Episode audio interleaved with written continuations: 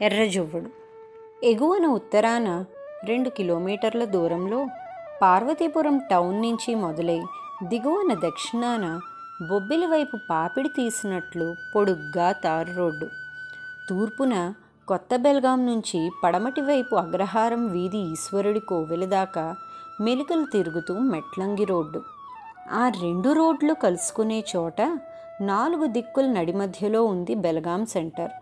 చాలా ఏళ్ళ క్రితం ఓ మార్గశిరి మాసం రాత్రివేళ ఆ సెంటర్ ఎలా ఉందయ్యా అంటే పండగ ముందు రోజులు కావటం వల్ల చలి చలిగా ఉంది.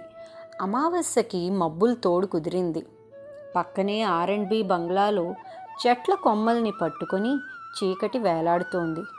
బంగ్లా గోడను ఆనుకొని ఓ వారగా పకోడీలు చేగోడీలు తియ్యబూంది కారపూస కరకజ్జం జంతికలు అమ్ముకునే షావుకారి అద్దాల బండికి బేసన్లు ఖాళీ అయిపోవడంతో ఆకలేసింది. దారి పొడవుగునా పెట్రోమాక్స్ దీపం వెలుగులు జల్లుకుంటూ గడ్డవీధి వైపు వెళ్ళిపోయింది. సెంటర్కి మరోవైపు పక్కపక్కనే ఉన్న సాంబయ్య గుంపస్వామి కూడబలుక్కున్నట్లుగా తమ కిళ్ళీ బడ్డీలు తలుపులు దించేశారు. అది చూసిన కాటూరు సోములు తన కుడుముల దుకాణంలో బొగ్గులు పోయి ఆర్పేశాడు. దాంతో బెలగాం సెంటర్లోని వెలుగులన్నీ ఆర్చుకుపోయాయి. నడినెత్తిన మున్సిపాలిటీ దీపం ఉంది. కానీ లూజ్ కాంటాక్ట్. గాలికి వైర్లు ఊగినప్పుడల్లా ఉండి ఉడిగి కన్ను కొడుతుంది. చీకటి వెలుగులు దోబూచిలో బెలగాం సెంటర్కి ఆవలింతలు వచ్చాయి విశాఖపట్నం దుర్గ్ ప్యాసింజర్ వెళ్ళిపోయింది. అక్కడ రిక్షా వాళ్ళ మాటల్లో చెప్పాలంటే తొలాటొగ్గేసి మారాట మొదలెట్టేశారు. అంటే పార్వతీపురం టౌన్లోని రెండు హాల్లోని రాత్రి సెకండ్ షోలు మొదలైపోయాయి. మారాటొగ్గేదాకా బేరం ఉండదు సారం ఉండదు రండ్రా! అని పిలిచాడు రిక్షా జగ్గునాయుడు. ఆ పిలుపు కోసం ఎదురుచూస్తున్న గాలిబాబు చంద్రయ్య రాజు వస్తున్నాం పదరా! అన్నారు. ఆ నలుగురు సెంటర్ని ఆనుకొని ఉన్న శ్రీపతి వారి అరుగు మీదకి చేరుకున్నారు. రాత్రి లేదు పగల్లేదు. ఎప్పుడూ శ్రీపతి వారి అరుగు అలికిడిగానే ఉంటుంది. తెల్లవారుగానే అసిరిగాడు బెలగాం చుట్టుపక్కల చెరువుల్లోని తామరాకులు కోసుకొచ్చి ఆ అరుగు చివరిలో కట్టలు పేర్చి అమ్ముకుంటాడు. వినాయక చవితి నాడైతే వాడి భుజాల మీద కలువు పువ్వులు గుత్తులు గుత్తులుగా వేలాడతాయి. కలువు పువ్వులు కలువు పువ్వులోయ్ అని వీధి వీధంతా వినిపించేలా కేకలు పెడుతూ అసిరిగాడు నడిచే పూల పందిరిలాగా తెల్లవారగట్లే అమ్మకానికి వస్తాడు. బోడికొండ వెనక నుంచి అగ్రహారం వీధిలోకి కర్రల మోపుల అమ్మకానికి మోసుకొచ్చే కోదువాళ్ళ చెవులు సందుల్లోని చుట్టల్ని తీసి అడ్డపోగతో సేద తీర్చుకునేది ఆ అరుగు దగ్గరే. అరుగు చివరిలో స్తంభానికి వేలాడదీసిన తపాలా పెట్టి తెరవడానికి తపాలా బంట్రోత్తు మార్టిన్ రోజు ఉదయాన్నే వస్తాడు. ఎనిమిది గంటలు అయ్యేసరికి వకీలు రాజుపంతులు గారు వారి గుమస్తాలు క్లయింట్లతో శ్రీపతి వారి అరుగు నిండు దర్బార్లాగా కనిపిస్తుంది. అలాంటి అరుగు మీదకి నలుగురు రిక్షా వాళ్ళు చేరుకోగానే అక్కడ స్తంభానికి చేరబడి కునుకు తీస్తున్న బొమ్మల పిచ్చాడు తుళ్ళి పడ్డాడు. బూతులు లంకలించుకున్నాడు.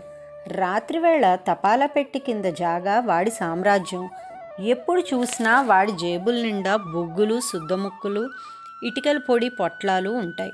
వాటితో రోజంతా బెల్గాం సెంటర్లోనూ మున్సిఫ్ కోర్టు దగ్గర చింత చెట్ల కింద తార్ రోడ్డు శుభ్రంగా తుడిచి నేల మీద శివుడు కాళిక హనుమంతుడు బొమ్మలు వేస్తూ ఉంటాడు. జనం రాల్చిన చిల్లర ఏరుకొని రాత్రిపూట బెలగాం సెంటర్లో కాటూరు సోముల దుకాణం దగ్గర కుడుముక్కలు అడుక్కుని కెటిల్లో మిగిలిపోయిన నాలుగు టీ చుక్కలతో కడుపు నింపుకుంటాడు. రాత్రి తొమ్మిది కాగానే శ్రీపతి వారి అరుగు మీద స్తంభానికి ఆనుకొని కళ్ళు బరువెక్కేదాకా తనలో తాను నవ్వుకుంటూ ఎందుకో ఏడుస్తూ ఉన్నట్టుండి ఎవరినో తిడుతూ ఉంటాడు.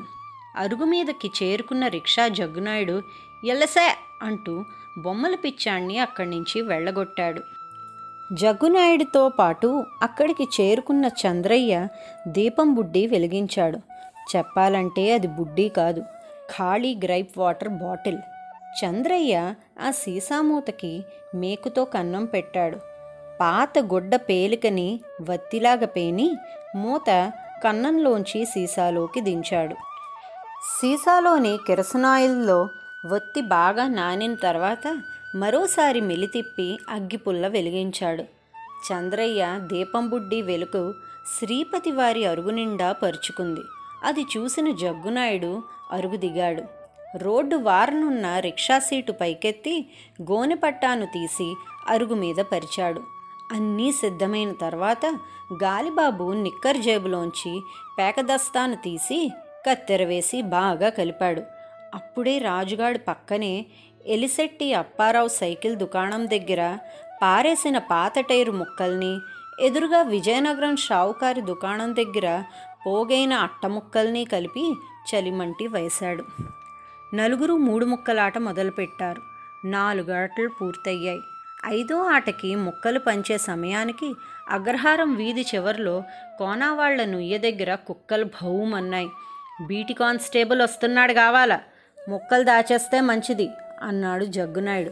గాలిబాబు అరుగు దిగి కుడివైపు అగ్రహారం వీధిలోకి చూశాడు. శ్రీనివాసరావు హోటల్ దగ్గర చీకట్లో కదులుతున్న సాల్తీని గుర్తుపట్టాడు. గుర్తుపట్టి ఓరి బీటు కానిస్టేబుల్ కాదర్రా ఎర్రజువ్వడు. ఇక్కడ మనం ఆట మొదలెట్టేశానని పసిగట్టేసి పారొస్తున్నాడు అన్నాడు గాలిబాబు. ఇప్పుడే చెప్తున్నాను అనుకోండి జువ్వడొస్తే నేను ఆడను. జేబులో దమ్మిడి నేకుండా వస్తాడు. మన కాడున్న మొత్తం డబ్బులు నొల్లుకుపోతాడు అన్నాడు రాజుగాడు. ఎర్రజువ్వడి పేరు వినగానే మంట దగ్గర చలికాగుతున్న బొమ్మలు పిచ్చాడు అక్కడి నుంచి పరుగు తీశాడు. రోజంతా బొమ్మలు వేసుకొని జనం దగ్గర అడుక్కున్న డబ్బుల్ని జువ్వడు బలవంతంగా లాక్కుంటాడని పిచ్చాడి భయం. రిక్షా వాళ్ళకి కూడా జువ్వడంటే పక్క బెదురే. వాడి దగ్గర కొంచెం జాగ్రత్తగా ఉంటారు. ఇంతకీ జువ్వడెవడు? ఎలా ఉంటాడయ్యా అంటే ఎర్రగా ఉంటాడు. తారా జువ్వలాగా దూసుకుపోతాడు. వాడి అసలు పేరు చాలామందికి తెలీదు. బెల్గాం సెంటర్లో వాణ్ణి ఎర్ర జువ్వడనే పిలుస్తారు. బెల్గాం హై స్కూల్లో జువ్వడు ఎనిమిదో క్లాసు ఎన్నిసార్లు ఫెయిల్ అయ్యాడో లెక్కలేదు. హై జంప్లోని లాంగ్ జంప్లోని వాడే ఫస్ట్. క్లాస్లో మాత్రం లాస్ట్ బెంచీలోనే ఉండేవాడు. ఆ రోజుల్లో జువ్వడికి కాళ్ళకి టైర్ చెప్పులు ఉండేవి స్కూల్ ఎగ్గొట్టి దొంగతనాలు మొదలెట్టాక చెప్పులు వేసుకోవడం మానేశాడు. వాటితో గోడలు దూకడం కష్టం మరి. జువ్వడితో మనం నడవలేం. అది నడక కాదు. పరిగెత్తినట్టే ఉంటుంది. ఎగిరెగిరి నడుస్తూ అంతలేసి అడుగులు వేస్తాడు. వాడి పాదాల మడమలు నేలకి అంటవు. అరికాళ్ళ నిండా కల్లెత్తులు అందువల్ల మడమలు నేలకి అంటకుండా నడుస్తాడు. బరువంతా మునివేళ్ళ మీదే. పరిగెత్తాడంటే గోడలు దాటేయడమే. జువ్వడి ప్యాంటు కొసలు ఎప్పుడూ మడత పెట్టి ఉంటాయి. వాడి ఒళ్ళులాగే కళ్ళు ఎర్రగానే ఉంటాయి. శీతాకాలంలో సైతం జువ్వడి ఒంటి మీద చొక్కా ఉండదు. మాసిపోయిన బనీనే. దాని నిండా చిరుగులే. జబ్బలు మెడ ఛాతీ కనిపిస్తూ ఆరమగ్గిన బొప్పాయి పండులా ఉంటుంది జువ్వడి చర్మం. ఆ చర్మం నిండా ఎప్పుడు చూడండి? పాత దెబ్బలు మచ్చలు కొత్త గాయాలు పచ్చిదనం పైకి తేలుతూ కనిపిస్తాయి. అసలే మనిషి ఎరిపేమో? కత్తిగాట్లు సిగరెట్ వాతలు పోలీసులు లాఠీ దెబ్బలు కలగలిసిన జువ్వడు కదిలే మోదుగు చెట్టులాగా కనిపిస్తాడు. ఒరేయ్ నాకు పంచండ్రా! అని అల్లంత దూరంలోనే అరుస్తూ ఎర్రజువ్వడు శ్రీపతి వారి అరుగు మీదకి చేరుకున్నాడు. వాణ్ణి చూడగానే రిక్షా వాళ్ళు కక్కలేక మింగలేక సరేనన్నారు. ముక్కలు పంచారు. ఎప్పట్లాగే జువ్వడు కాణీ లేకుండా వచ్చాడు. మదుపు లేకుండా మంది సొమ్ము ఎగరేసుకుపోవాలని వాడి ప్లాను. దానికి తగ్గట్టు ఎప్పుడూ వాడిది విన్నింగ్ హ్యాండే. ఆ రాత్రి మాత్రం వాడికి ఆట కలిసి రాలేదు. వరుసగా ఓడిపోతున్నాడు గెలిచిన వాళ్ళకి బాకీలు పెడుతున్నాడు. రాజుగాడు జగ్గునాయుడి కాలు మీద గోకాడు. జొవ్వణ్ణి వదిలించుకునే దారి చూడమంటూ చీకట్లో సైగ చేశాడు. జగ్గునాయుడు ధైర్యం చేసుకొని అది కాదురా జువ్వా ఎన్ని ఆటలను బాకీలు పడతావురా? డబ్బులు లేకపోతే పోయే తొంగరాదా? అన్నాడు. కానీ వడ్డకుండా ముక్కలు పంచమంటే ఎనాగరా? అన్నాడు గాలిబాబు. జువ్వడు బొమ్మల పిచ్చాడి కోసం చీకట్లో చూశాడు. నువ్వు వస్తున్నావని పసిగట్టేసే ఆడు ఎప్పుడో జారుకున్నాడు చెప్పాడు చంద్రయ్య. ఆట ఆగిపోయింది. జువ్వడు బాకీలు తీరిస్తేనే తప్ప ఆట పంచేది లేదంటూ రాజు ముండికేశాడు. మీ బాకీలు ఎగ్గొట్టేసి ఎక్కడికి పారిపోను కానీ పంచండర్రా అన్నాడు జువ్వడు. జగ్గునాయుడు గాలిబాబు చంద్రయ్య రాజు ఒకటైపోయారు. జువ్వడికి ముక్కలు పంచేది లేదని కరాఖండిగా చెప్పేశారు. మామూలుగా అయితే జువ్వళ్ళలోని రౌడీ బయటపడేవాడు. అయితేటి నాకు ఆట పంచరా అంటూ కలబడిపోయేవాడు. కలబడిపోతూ రాజుగాడి కాలర్ అందుకునేవాడు. దాంతో గొడవ మొదలయ్యేది. గోల పెరిగిపోయేది. ఆ గొడవకి ఎదురింట్లో బాపిరాజు గారి మేడమీంచి కొమరాడ విజయరామ్మూర్తి గారు కింద వాటాలోని చెల్లూరి తాత రోడ్డు మీదకి వచ్చేవారు. రిక్షా వాళ్ళ మీద కేకలు వేసేవారు. అంతలో శ్రీపతి వారింట తలుపులు ధబాల్ను తెరుచుకునేవి. ఒక చేత్తో టార్చు మరో చేత్తో కర్ర పుచ్చుకొని ఎవడ్రాదే అంటూ రాయుడు గట్టిగా పులికేకలు పెట్టేవాడు. రాయుణ్ణి చూడగానే ఎక్కడి వాళ్ళక్కడ తోక ముడిచి తలో దిక్కు పారిపోయేవాళ్ళు. కానీ ఆ రాత్రి మాత్రం అలా జరగలేదు. జువ్వడు కిక్కరమనలేదు. ఆట పంచమని రాజుగాడితో తగు పెట్టుకోలేదు. ఓపిక పడ్డాడు. ఊరుకున్నాడు.